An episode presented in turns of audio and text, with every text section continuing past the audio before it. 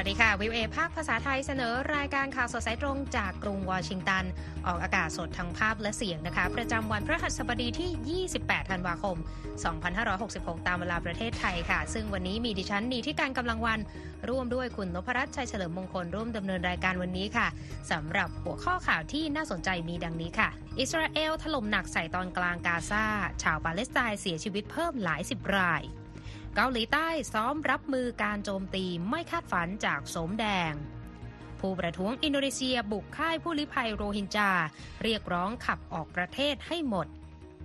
นิวยอร์กไทม์ฟ้อง OpenAI Microsoft ฐานละเมิดลิขสิทธิ์บทความ ส่วนเสริมข่าววันนี้รายงานพิเศษจาก VOA ไทย พีทพิรพงษ์เพิ่มแสงงาม ตำรวจไทยหัวใจแกร่งแห่ง LAPD ในตอนที่ 2 ก่อนส่งท้ายกันด้วยมันม่วงฟิลิปปินส์อาหารกระแสใหม่ถูกใจคนอเมริกัน รอติดตามทั้งหมดได้ในข่าวสดสายตรงจาก VOA สดจากกรุงวอชิงตันค่ะ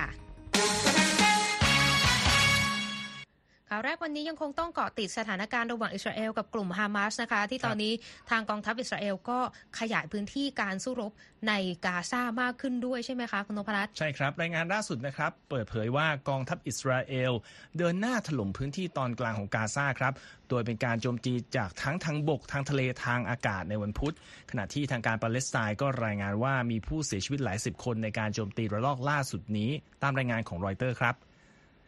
กระทรวงสาธารณสุขกาซาระบุในแถลงการณ์ด้วยว่าการโจมตีทางอากาศโดยอิสราเอลในวันพุธ ส่งผลให้ชาวปาเลสไตน์ 20 คน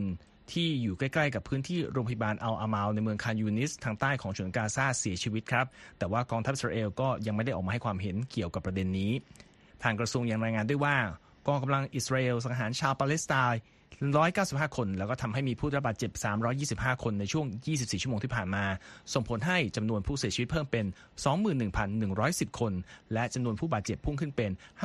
55,243 คน นับตั้งแต่อิสราเอลเริ่มทำการโจมตีกลับในกาซาเมื่อวันที่ 7 ตุลาคมนะครับนอกจากนั้นยังมีรายงานเกี่ยวกับระบบสื่อสารโทรคมนาคมล่ม ในพื้นที่ส่วนใหญ่ของกาซาในช่วงข้ามคืนที่ผ่านมา ซึ่งก็ทำให้ความพยายามติดตามตัวผู้ได้รับบาดเจ็บ และการค้นหาผู้เสียชีวิตจากการโจมตีเป็นไปอย่างยากลำบากก่อนที่ระบบจะค่อยๆ กลับมาทำงานเป็นปกติในช่วงสายของวันพุธนะครับขณะเดียวกันทีมแพทย์ฉุกเฉินรายงานว่ามีชาวปาเลสไตน์5คนเสียชีวิตในการโจมตีทางอากาศในเขตอัลมาคาชิ ในตอนกลางของกาซาและเจ้าที่สาธารณสุขกาซาเปิดเผยได้ว่าโรงพยาบาลอัลชิฟา ได้รับร่างชาวปาเลสไตน์7รายที่เสียชีวิตในการโจมตีในช่วงข้ามคืนที่ผ่านมาด้วย ส่วนกองทัพอิสราเอลก็รายงานในวันพุธนะครับว่ามีการเสียชีวิตเพิ่มของทหารของตนที่ร่วมปฏิบัติการในกาซาทำให้ตัวเลขสะสมขึ้นมาอยู่ที่ 166 นายแล้ว นับตั้งแต่มีการเปิดฉากการรบภาคพื้นดินเมื่อวันที่ 20 ตุลาคมเป็นต้นมาครับ ชอนเคซี่ ผู้ประสานงานทีมแพทย์ฉุกเฉินขององค์การอนามัยโลก เปิดเผยด้วยว่าระบบสาธารณสุขของกาซานั้น มีความสามารถในการรับผู้ป่วยเพียง 20%ของระดับที่เคยมีเมื่อ 80 วันก่อน พร้อมระบุด้วยว่าไม่มีจุดใดในกาซาที่ปลอดภัยอีกต่อไปแล้วด้วยนะครับคุณนิติการ ส่วนคณะกรรมการกาชาดระหว่างประเทศกล่าวในวันพุธด้วยว่า พื้นที่สภาเสี้ยววงเดือนแดงปาเลสไตน์ในเมืองคานยูนิสก็ตกเป็นเป้าการโจมตีเมื่อวันอังคาร โดยระบุในโพสต์ทางแพลตฟอร์ม X ว่าการโจมตีได้สร้างความเสียหายให้กับพื้นที่ดังกล่าว และทำให้ผู้ที่ทำงานในนั้น รวมทั้งผู้พลัดถิ่นที่เข้ามาหลบภัย ตกอยู่ในภาวะตื่นกลัวอย่างมาก ขณะที่เขตเวสต์แบงก์ซึ่งอิสราเอลควบคุมอยู่กระทรวงสาธารณสุขปาเลสไตน์รายงานว่า มีเยาวชน 6 คนเสียชีวิต ในการบุกโจมตีเข้าเมืองทูลคาร์ม ขณะที่แถลงการณ์ของกองทัพอิสราเอลชี้แจงว่ากองกำลังของตนที่รับหน้าที่ปฏิบัติการโต้ตอบการก่อการร้าย ถูกกลุ่มติดอาวุธโจมตีด้วยการโยนระเบิดเข้าใส่ ก่อนที่เครื่องบินกองทัพอิสราเอลจะบินเข้ามาจัดการกับกลุ่มผู้ก่อเหตุเหล่านี้ แต่ว่าผู้ที่อาศัยอยู่ในเขตดังกล่าวแย้งว่าเยาวชนที่เสียชีวิตนั้น ไม่ใช่ทั้งนักรบ หรือสมาชิกกลุ่มติดอาวุธแต่อย่างใดครับ ค่ะขยับกันไปที่สถานการณ์ในยูเครนกันบ้างนะคะ ทางกองทัพยูเครน เปิดเผยในวันพุธค่ะว่ารัสเซียนั้นได้ระดมโจมตีด้วยโดรน 46 ลำในช่วงข้ามคืน 1 วันหลังจากที่ยูเครนโจมตีเรือรบของรัสเซียในไครเมียนะคะ โดยกองทัพอากาศยูเครนเปิดเผยว่าได้ทำลายโดรน 32 ลำซึ่งส่วนใหญ่เป็นโดรนที่ใช้ในการโจมตีในพื้นที่แนวหน้าในเขตปกครองเคอร์ซอนค่ะ โดยรัฐมนตรีกิจการภายในยูเครนอีฮอร์คลายเมนโกรายงานเหตุโจมตีของรัสเซียในช่วงค่ำวันอังคารในเคอร์ซอน ซึ่งสร้างความเสียหายให้กับสถานีรถไฟในระหว่างที่ผู้คนกำลังรอรถไฟเพื่อการอพยพอยู่นะคะและมีรายงานตำรวจเสียชีวิตหนึ่งนาย และบาดเจ็บสี่คน จากเหตุโจมตีดังกล่าวด้วยค่ะ เหตุการณ์ล่าสุดเกิดขึ้นหลังจากยูเครนโจมตีเรือรบรัสเซีย บริเวณแคว้นไครเมียเมื่อวันอังคาร โดยการใช้ขีปนาวุธร่อนในการโจมตีกองเรือรัสเซีย ที่เข้าทำลายเรือโนโวเคอร์คัสที่สร้างความเสียหายให้กับกองเรือรัสเซียในทะเลดำค่ะ อีกด้านหนึ่งโฆษกกระทรวงการต่างประเทศรัสเซีย ได้ออกมาเตือนถึงผลกระทบที่จะตามมาในแง่ของความสัมพันธ์ญี่ปุ่นและรัสเซียค่ะ จากกรณีที่ญี่ปุ่นจัดหาระบบป้องกันขีปนาวุธแพทริอตให้แก่ยูเครน ในช่วงที่ความสัมพันธ์ของทั้งสองประเทศนั้น อยู่ในภาวะไม่สู้ดีนัก หลังรัสเซียส่งฐานรุกรานยูเครนเมื่อปี 2022 ซึ่งญี่ปุ่นก็ได้เข้าร่วมกับพันธมิตรชาติตะวันตก ในการบังคับใช้มาตรการลงโทษทางเศรษฐกิจ ต่อรัสเซียค่ะ คุณนพรัตน์คะ ครับขยับไปที่อินโดนีเซียกันบ้างครับ มีรายงานในวันพุธนะครับว่านักศึกษาชาวอินโดนีเซียจำนวนมากบุกเข้าไปยังพื้นที่ศูนย์การประชุมแห่งหนึ่ง ซึ่งถูกใช้เป็นค่ายผู้อพยพของชาวโรฮิงญาจากเมียนมาครับ ในเมืองบันดาอาเจะห์ พร้อมเรียกร้องให้ทางการนำตัวคนเหล่านี้ส่งกลับประเทศด้วยครับผู้สื่อข่าวรอยเตอร์สอบถามไปยังโฆษกกรมตำรวจบันดาอาเจะห์เกี่ยวกับประเด็นดังกล่าวแล้ว แต่ก็ไม่ได้รับการตอบรับกลับมาขณะจัดทำรายงานข่าวนี้นะครับ รายงานข่าวระบุด้วยว่า มีผู้บันทึกคลิปวิดีโอที่แสดงให้เห็นภาพกลุ่มนักศึกษา ขณะวิ่งเข้าไปในชั้นใต้ดินของตัวอาคาร ซึ่งเป็นที่พักอาศัยของชาวโรฮิงญาโดยหลายคนก็ร้องไห้ออกมาด้วยความกลัวครับ ก่อนที่คนเหล่านั้นจะถูกเจ้าหน้าที่ทางการอินโดนีเซียนำพาออกไปจากอาคาร เพื่อขึ้นรถบรรทุก และเดินทางไปยังค่ายอีกแห่ง โดยมีกลุ่มผู้ชุมนุมยืนมองตามนะครับ ผู้อพยพชาวโรฮิงญาต้องเผชิญหน้ากับความเป็นปรปักษ์และการถูกปฏิเสธจากชาวอินโดนีเซียมากขึ้นเรื่อยๆ ในช่วงที่ผ่านมาครับ หลังคนในพื้นที่รู้สึกไม่พอใจที่เห็นเรือบรรทุกชนกลุ่มน้อยที่หนีการปราบประหารในเมียนมา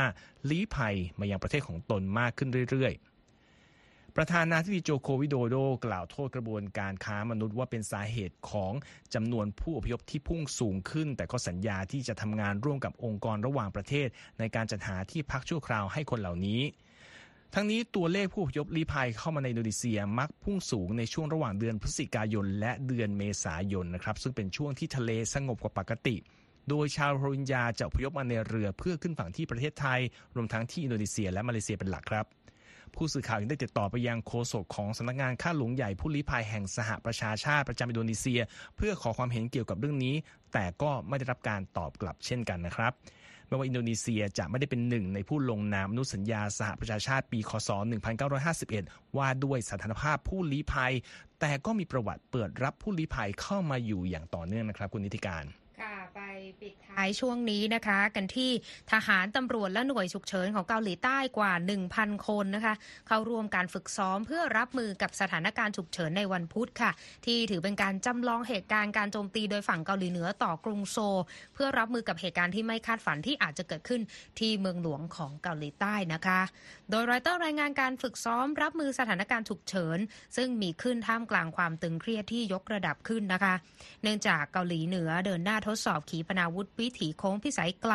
หรือ ICBM และได้ปล่อยจรวดดาวเทียมสอดแนมดวงแรกขึ้นสู่ชั้นบรรยากาศด้วย โดยนายกเทศมนตรีกรุงโซโอเซฮูนได้เปิดเผยในวันพุธค่ะว่าเกาหลีใต้มีบทเรียนที่ยิ่งใหญ่ เมื่อระบบป้องกันตนเองอันก้าวหน้าของอิสราเอล ไม่สามารถรับมือกับการโจมตีอย่างไม่คาดฝัน จากกลุ่มติดอาวุธฮามาสเมื่อ 7 ตุลาคมที่ผ่านมาได้ โดยการฝึกซ้อมในวันพุธได้จำลองเหตุโจมตีทั้งระบบประปา เครือข่ายโทรศัพท์ ระบบการสื่อสารใต้ดินและโครงข่ายไฟฟ้าของกรุงโซลนะคะโดยนายกเทศมนตรีโอได้เสริมว่า เมืองหลวงเกาหลีใต้ที่มีประชากร9ล้าน4แสนคนอาศัยอยู่ และอีก1ล้าน4แสนคน เดินทางเข้ามาทำงานและเรียนหนังสือที่กรุงโซลทุกวันนี้ อยู่ห่างจากพรมแดนทางการทหารกับเกาหลีเหนือราว 38 กิโลเมตรค่ะ ซึ่งทำให้กรุงโซลนั้นเป็นพื้นที่อ่อนไหวต่อการโจมตีจากเกาหลีเหนือได้ตลอดเวลา การซ้อมรับมือเหตุฉุกเฉินครั้งนี้นะคะ เกิดขึ้นเพียงหนึ่งวัน หลังจากที่ทางเกาหลีใต้นั้นออกมาตรการลงโทษทางเศรษฐกิจรอบใหม่กับทางเกาหลีเหนือ โดยมุ่งเป้าไปที่โครงการพัฒนาขีปนาวุธ และนิวเคลียร์ของฝั่งโสมแดงค่ะ คุณนพรัตน์คะครับคุณกำลังรับฟังข่าวสดสายตรงจาก VOA ภาคภาษาไทยกรุงวอชิงตันนะคะ สามารถเข้าไปรับฟังหรืออ่านรายงานของเรากันได้อีกครั้งทางเว็บไซต์ voa thai com นะคะ ติดตามเราผ่านทางช่องทางที่หลากหลายมากขึ้นไม่ว่าจะเป็น Facebook Instagram X และ YouTube รวมถึงเรามี Spotify ให้ได้ติดตามกันด้วยค่ะ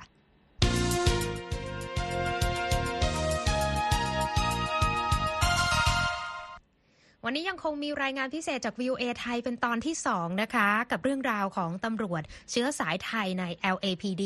เจ้าหน้าที่พีทเพิ่มแสงงาม ที่แม้อดีตเจ้าหน้าที่ตำรวจลอสแองเจลิสเชื้อสายไทยคนนี้ เพิ่งจะตัดสินใจเกษียณอายุไปนะคะ แต่ก็ยังสามารถใช้ประสบการณ์การทำงานมากกว่า 35 ปี ในการเป็นผู้พิพัก ผู้พิทักษ์สันติราษฎร์นำไปถ่ายทอด และเป็นประโยชน์ให้กับผู้อื่นได้อยู่เสมอนะคะ ซึ่งคุณสุภกิจพัทรธีรานนท์ผู้สื่อข่าว VOA ไทย ส่งรายงานมาจากรัฐแคลิฟอร์เนียค่ะ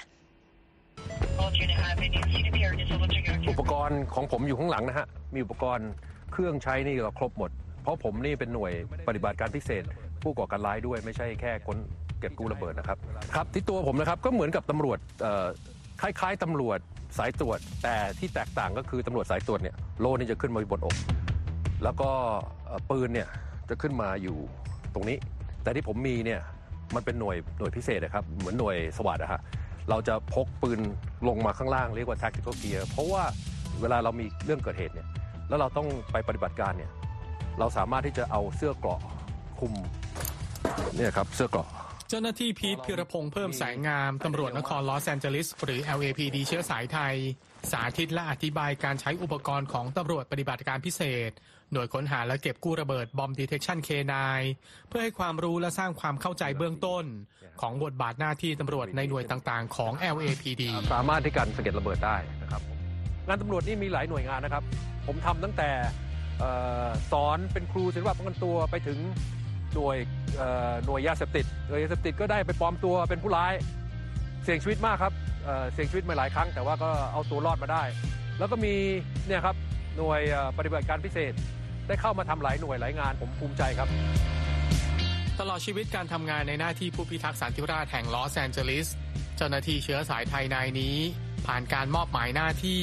และประสบการณ์มาเกือบทุกบทบาท และท้าทายมากขึ้นเรื่อยๆ โดยเฉพาะการตัดสินใจเข้ารับผิดชอบหน้าที่สำคัญ ในหน่วยตรวจและเก็บกู้วัตถุระเบิด คือตอนนั้นผมเป็นครูสอนฝึกวิชาศิลปะป้องกันตัวมา แต่พอเกิดเรื่องที่โดน World Trade กับเพนกรโดนระเบิดนะครับผมเสียญาติคนหนึ่ง ผมก็เลยมาคิดว่า เอ๊ะ เราเป็นตำรวจแล้วเนี่ย ผมอยากจะเข้าไปใกล้เรื่องระเบิดเรื่อง counter terrorism เนี่ย ผมก็เลยมั่นมุ่งมั่นฝึกฝนตัวแล้วก็สมัครเข้างานนี้ครับ ซึ่งไม่ใช่เข้าง่ายๆ คนสมัครเนี่ย200 คนต่อต่อหนึ่งตำแหน่งต้องแข่งกับเขาอะฮะผมก็เลยสามารถที่เข้าได้ความรับผิดชอบเราสูงนะครับ เพราะถ้าเกิดเราเข้าไปแล้วเราหาไม่เจอหรือเราพลาดเนี่ยคนอื่นจะเดือดร้อน ถ้าเกิดมีประธานาธิบดีของของสหรัฐเนี่ยฮะมาที่เอเนี่ยหน่วยผมเนี่ยจะเข้าไปเคลียร์พื้นที่ก่อนเลยครับเพราะฉะนั้นเนี่ยมันเป็นสิ่งที่ผมประทับใจที่ผมเวลาผมเข้าไปเนี่ยผมตั้งใจทำทำงานครับผมนั่งหลบ สัญชาตญาณของการค้นหาและดมกลิ่นของเจ้าลุยซ่า สุนัขเคนายคู่ใจของพีเพิ่มแสงงาม คือส่วนสำคัญที่ช่วยให้ภารกิจตรวจสอบและเคลียร์พื้นที่เพื่อความปลอดภัยสำเร็จและรู้ล่วงได้ง่ายขึ้น ก่อนจะกลายเป็นความผูกพันที่งดงาม ที่หาสิ่งทดแทนไม่ได้ผมเข้ามานะครับ ก่อนจะเกษียณนี่ครบ 11 ปีแล้วครับทำมา 11 ปี จะเล่าอีกนิดนึงนะครับ ตอนผมเข้าเนี่ย ผมอยากจะเป็น EOD จะเป็นคนที่เข้าไปแกะกู้ระเบิดแกะ render safe ระเบิด แต่ตำแหน่งเขาไม่เปิด เพราะมันต้องเป็นต้องรอให้คนเกษียณไปหรือว่าให้ออกจากหน่วยถึงจะมีมีมีตำแหน่งที่เราจะเข้าได้ แต่ตำแหน่งบอมเคนายขึ้นมาเนี่ยผมก็คิดว่าโอเค เข้ามาในบอมเคนายก่อนแล้วอีกหน่อยเราจะเข้าไปเป็น EOD ก็ได้ แต่หารู้ไหมพอเราเข้ามาในหน่วยค้นหาระเบิดมันมีอยู่กับสุนัขแล้วเนี่ยหลงรักกับสุนัขครับหลงรักกับสุนัขแล้วรู้สึกผูกพันกับเขามันเป็นดวงครับเขาจะต้องมาเป็นคู่หูเรานะครับ แล้วดวงชะตาเราต้องมีสุนัข ถึงแม้ ทคโนโลยีจะจะ advance แค่ไหนก็ตาม กี่ปีกี่ปีเขาก็ต้องใช้ เพราะว่าหมาเนี่ยเขาสามารถที่จะดมละเอียดมาก มากรู้สึก 400 เท่าของมนุษย์พีทพิรพงษ์เพิ่มแสงงามเพิ่งตัดสินใจเกษียณอายุการทำงานเมื่อต้นปีที่ผ่านมา และหวังว่าจะใช้เวลาหลังจากนี้ ใช้ความรู้และประสบการณ์ การเป็นตำรวจในสหรัฐกว่า 35 ปี ให้เป็นประโยชน์ต่อสังคมมากขึ้น โดยเฉพาะโอกาสของการได้มีส่วนจัดโครงการพิเศษ ร่วมกับสำนักงานตำรวจแห่งชาติ ช่วยฝึกและยกระดับมาตรฐานตำรวจไทย ซึ่งที่ทำเขาผมโชคดีในฐานะที่ได้เข้ามาเป็นตำรวจในกรมนี้นะครับ เพราะกรมนี้หนึ่งเขาเป็น world class เป็นสิ่งที่แบบหลายตำรวจหลายกรมเนี่ยเอาข้อมูลหรือเอาสิ่งที่ประสบการณ์ของตำรวจ LPD มาใช้ ในแง่ของผมเนี่ยนะครับ ผมถือว่าผมโชคดีมากเลยที่มาเป็นคนไทยและมาเป็นตำรวจ LAPD เพราะว่าผมได้มีโอกาสได้กลับไปเมืองไทย กลับไปเอาข้อมูลที่ผมได้อสอนที่นี่นะครับ เอาข้อมูลเนี่ยไปแลกเปลี่ยนให้กับตำรวจไทย มันเป็นสิ่งที่ถ้าผมอยู่กรมอื่นเนี่ยผมคิดว่าผมอาจจะไม่มีโอกาสได้ทำอย่างนี้สิ ตลอดระยะเวลากว่า 35 ปีในการเข้ามาทำหน้าที่ตำรวจ LAPD ของพีเพิ่มแสงงาม ได้สร้างแรงบันดาลใจสำคัญให้กับตำรวจ LAPD รุ่นใหม่ รวมถึงเยาวชนไทยที่อาศัยอยู่ทั่วโลก อีกทั้งยังเป็นที่รักของชาวชุมชนไทยในสหรัฐอเมริกา สุภกิจพัทรธิรานนท์ Voice of อเมริกาภาคภาษาไทย รายงานจากรัฐแคลิฟอร์เนีย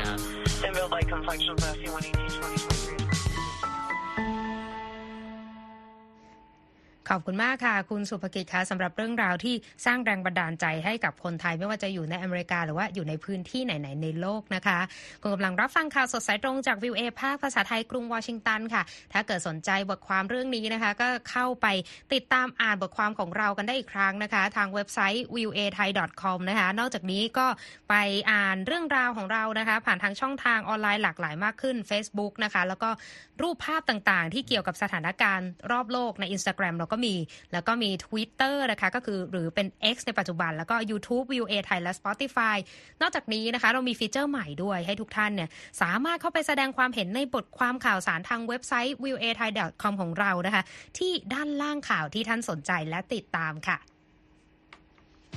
Voice of America.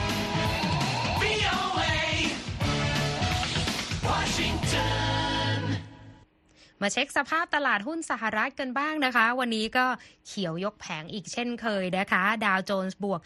111 จุดค่ะที่ 37,657 จุด S&P บวก 7 จุดค่ะที่ 4,782 จุด NASDAQ บวก 25 จุดนะคะที่ 15,099 จุด ราคาทองคำบวก 0.92%ค่ะที่ 2,088 ดอลลาร์กับอีก 80 เซนต์ต่อออนซ์ส่วนค่าเงินบาทนะคะ 1 ดอลลาร์แลกได้ 34 บาทกับอีก 32 สตางค์ค่ะครับมาติดตามประเด็นข่าวธุรกิจที่สืบเนื่องจากเมื่อวานนี้เลยนะครับ คุณนิติการค่ะเกี่ยวกับบริติษัดทตามใกล้ Apple ชิดเลยครับ เพราะว่าในวันพุธนะครับ บริษัท Apple ประสบความสำเร็จในการยื่นอุทธรณ์ให้มีการระงับคำสั่งการห้ามนำเข้านาฬิกาสมาร์ทวอชของตนไว้ชั่วคราวนะครับ หลังจากบริษัทด้านการแพทย์แห่งหนึ่ง ยื่นเรื่องต่อคณะกรรมาธิการด้านการค้าระหว่างประเทศของสหรัฐ และชี้ว่าบริษัทเทคโนโลยีชั้นนำแห่งนี้ ขโมยข้อมูลของตนไปพัฒนาผลิตภัณฑ์ตามรายงานข่าวของรอยเตอร์ครับศาลอุทธรณ์ในระดับรัฐบาลกลางของสหรัฐตัดสินในวันพุธนะครับ ให้มีการระงงับใช้คำสั่งห้ามนำเข้านาฬิกา Apple Watch ตามคำร้องฉุกเฉินของบริษัทยักษ์ใหญ่ด้านเทคโนโลยีแห่งนี้นะครับ ประเด็นการห้ามนำเข้านาฬิกาดังกล่าวเกิดขึ้นหลังจากบริษัทเทคโนโลยีเฝ้าระวังทางการแพทย์ชื่อมาซิโมยื่นเรื่องต่อคณะกรรมาธิการการค้าระหว่างประเทศหรือ ITC โดยระบุว่า Apple ละเมิดลิขสิทธิบัตรของตนนะครับ จนทำให้คณะกรรมาการแห่งนี้ออกคำสั่งห้ามนำเข้านาฬิกาที่มีการใช้เทคโนโลยี ตรวจจับค่าออกซิเจนในเลือด รวมทั้งห้ามจำหน่ายในสหรัฐด้วยนะครับ ผู้สื่อข่าวได้ติดต่อไปยังทั้งสองบริษัทเพื่อขอความเห็นเกี่ยวกับคำตัดสินของศาลในวันนี้ แต่ก็ไม่ได้รับการตอบกลับนะครับแดนไอฟ์นักวิเคราะห์ด้านบริษัทหลักทรัพย์ จากบริษัทชื่อ West Bush นะครับให้ความเห็นว่านี่ถือเป็นชัยชนะครั้งใหญ่สำหรับ Apple ที่ไม่มีใครคาดคิดมาก่อนนะครับ คุณนิติการค่ะเนื่องจากประเด็นความซับซ้อนทางกฎหมายเกี่ยวกับสิทธิบัตรนี้ ในเนื้อหาของคำพิพากษาซึ่งมีความยาวสี่ย่อหน้าเท่านั้นครับ มีการระบุว่าศาลขอระงงับคำสั่งห้ามนำเข้าดังกล่าวไว้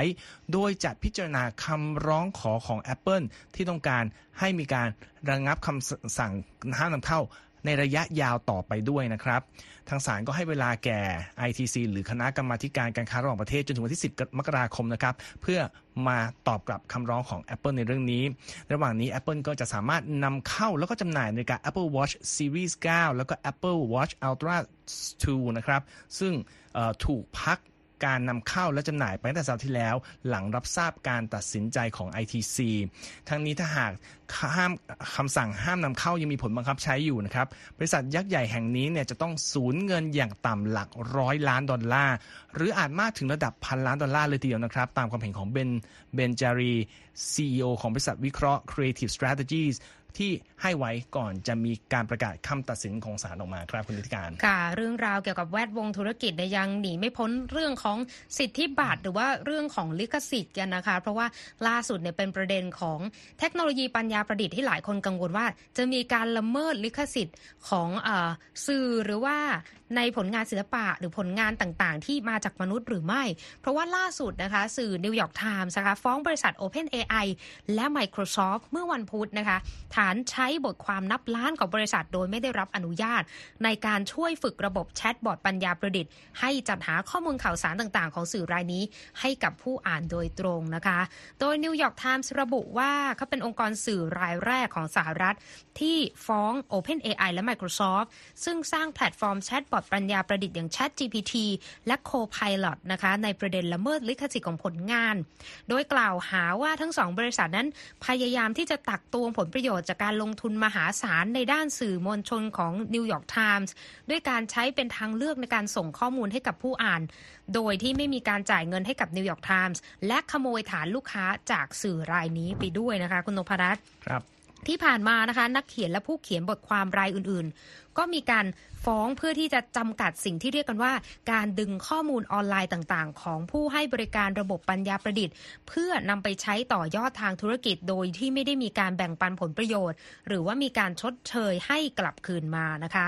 ทาง OpenAI และ Microsoft นั้น ยังไม่ได้ให้ความเห็นกับรอยเตอร์ในช่วงเวลาที่จัดทำรายงานฉบับนี้นะคะ และว่าทั้งสองบริษัท ใช้ผลงานที่มีลิขสิทธิ์ในการฝึกฝนผลิตภัณฑ์ปัญญาประดิษฐ์ของบริษัท ในปริมาณที่สมเหตุสมผลนะคะ โดยที่ไม่ต้องขออนุญาตจากเจ้าของลิขสิทธิ์แต่อย่างใดนะคะ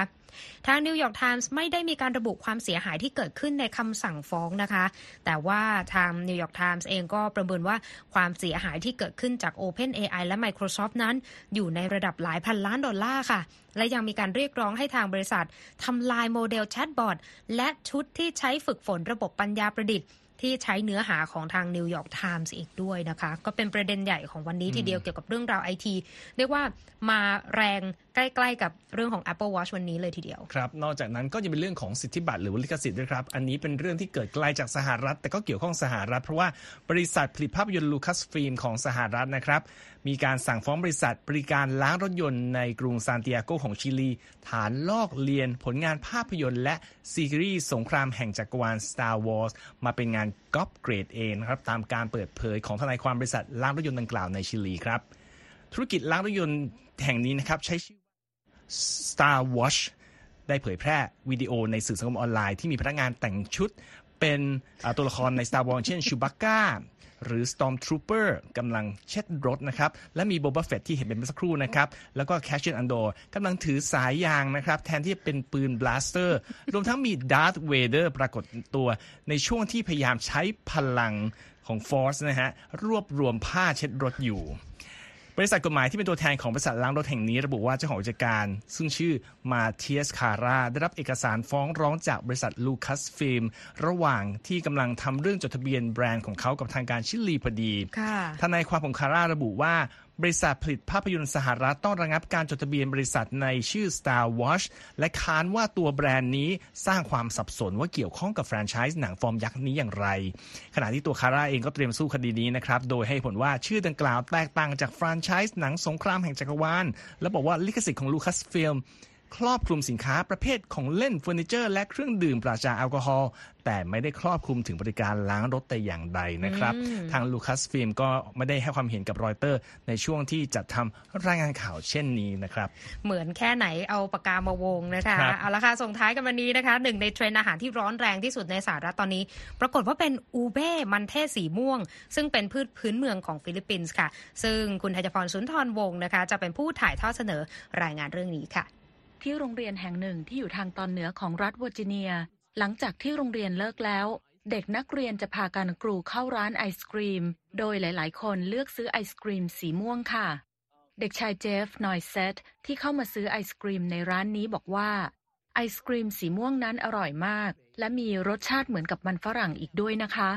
ไอศกรีมสีม่วงที่ว่านี้ปรุงรสด้วยอูเบ หรือมันเทศสีม่วง ซึ่งเป็นพืชพื้นเมืองของฟิลิปปินส์ค่ะ โทบี้บานทุก ชาวอเมริกันเชื้อสายฟิลิปปินส์ เจ้าของร้านไอศกรีมโทบี้โฮมเมดเริ่มทำไอศกรีมอูเบเมื่อ 20 ปีที่แล้ว ซึ่งตอนนั้นยังไม่ค่อยมีคนสั่งมากนักนะคะ จึงถูกเก็บเข้ากรุไปก่อน แต่ตอนนี้ไอศกรีมอูเบเป็นหนึ่งในสามรสชาติที่ขายดีที่สุดในร้านของเขาเลยทีเดียวค่ะ โทบี้บานทุกบอกว่าไอศกรีมอูเบมีรสชาติแบบอ่อนๆ เมื่อผู้คนได้ลิ้มลองโดยเฉพาะเด็กๆ ก็จะรู้สึกว่ามีรสชาติแทบจะเหมือนกับวานิลา ซึ่งไม่ได้เหมือนกับผลไม้ที่มีกลิ่นแรงมากๆ อย่างเช่นทุเรียน ดังนั้นเขาคิดว่านั่นคือเหตุผลที่ไอศกรีมอูเบได้รับความนิยม และนอกจากจะมีสีสันที่สวยงาม มีรสชาติที่ละเอียดอ่อนแล้ว ยังเหมาะที่จะถ่ายภาพลงอินสตาแกรมอีกด้วยค่ะ หน่วยงานสำรวจเทรนด์ WGSN คาดการณ์ไว้เมื่อต้นปีว่า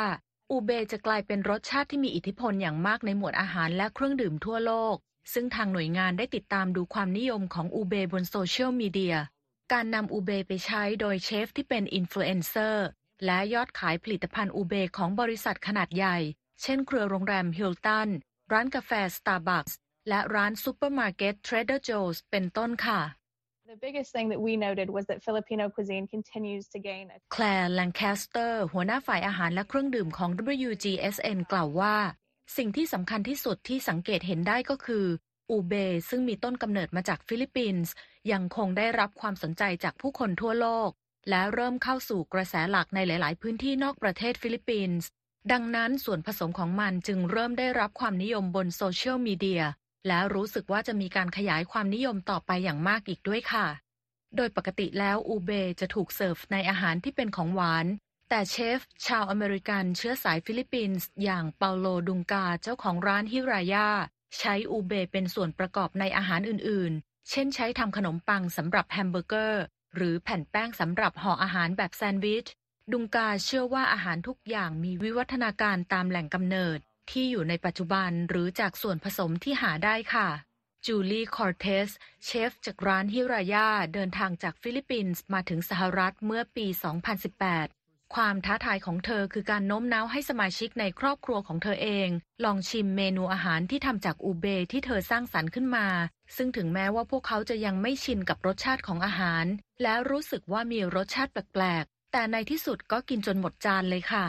ทั้งนี้ข้อพิสูจน์ในเชิงบวกทั้งหลายเป็นสิ่งที่บ่งชี้ว่า มันม่วงฟิลิปปินส์จะยังคงได้รับความนิยมต่อไปอีกนานค่ะ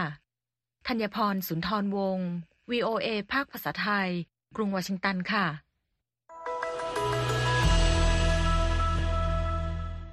ขอบคุณมากค่ะ คุณธัญพรค่ะ และที่จบไปคือข่าวสดสายตรงจากกรุงวอชิงตันวันนี้นะคะ ดิฉันดีที่การกำลังวัน ผมนพรัชชัยเฉลิมมงคลผู้รายงาน สวัสดีค่ะ สวัสดีครับ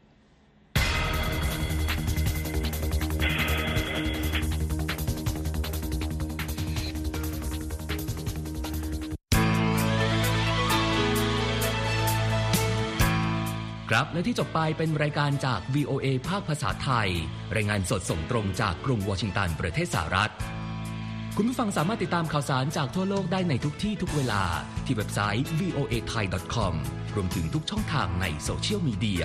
Facebook YouTube Twitter และ Instagram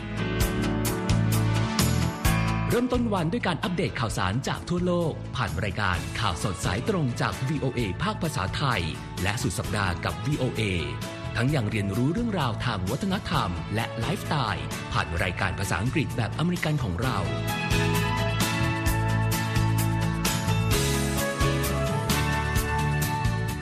ทตามความเคลื่อนไหวในประเทศสหรัฐ การเมืองอเมริกัน พร้อมเข้าใจที่มาที่ไปของเหตุการณ์สำคัญ รวมถึงข่าวต่างประเทศ จากแหล่งข่าวที่เชื่อถือได้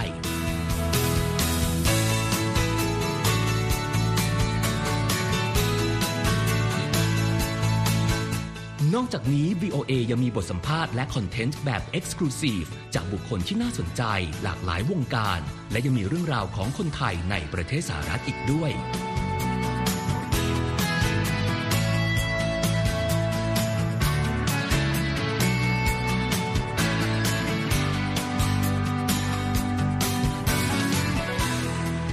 คุณนะครับที่ให้ VOA ไทยเป็นส่วนหนึ่งในการติดตามข่าวสารสาระและเกร็ดความรู้ของคุณ จากราย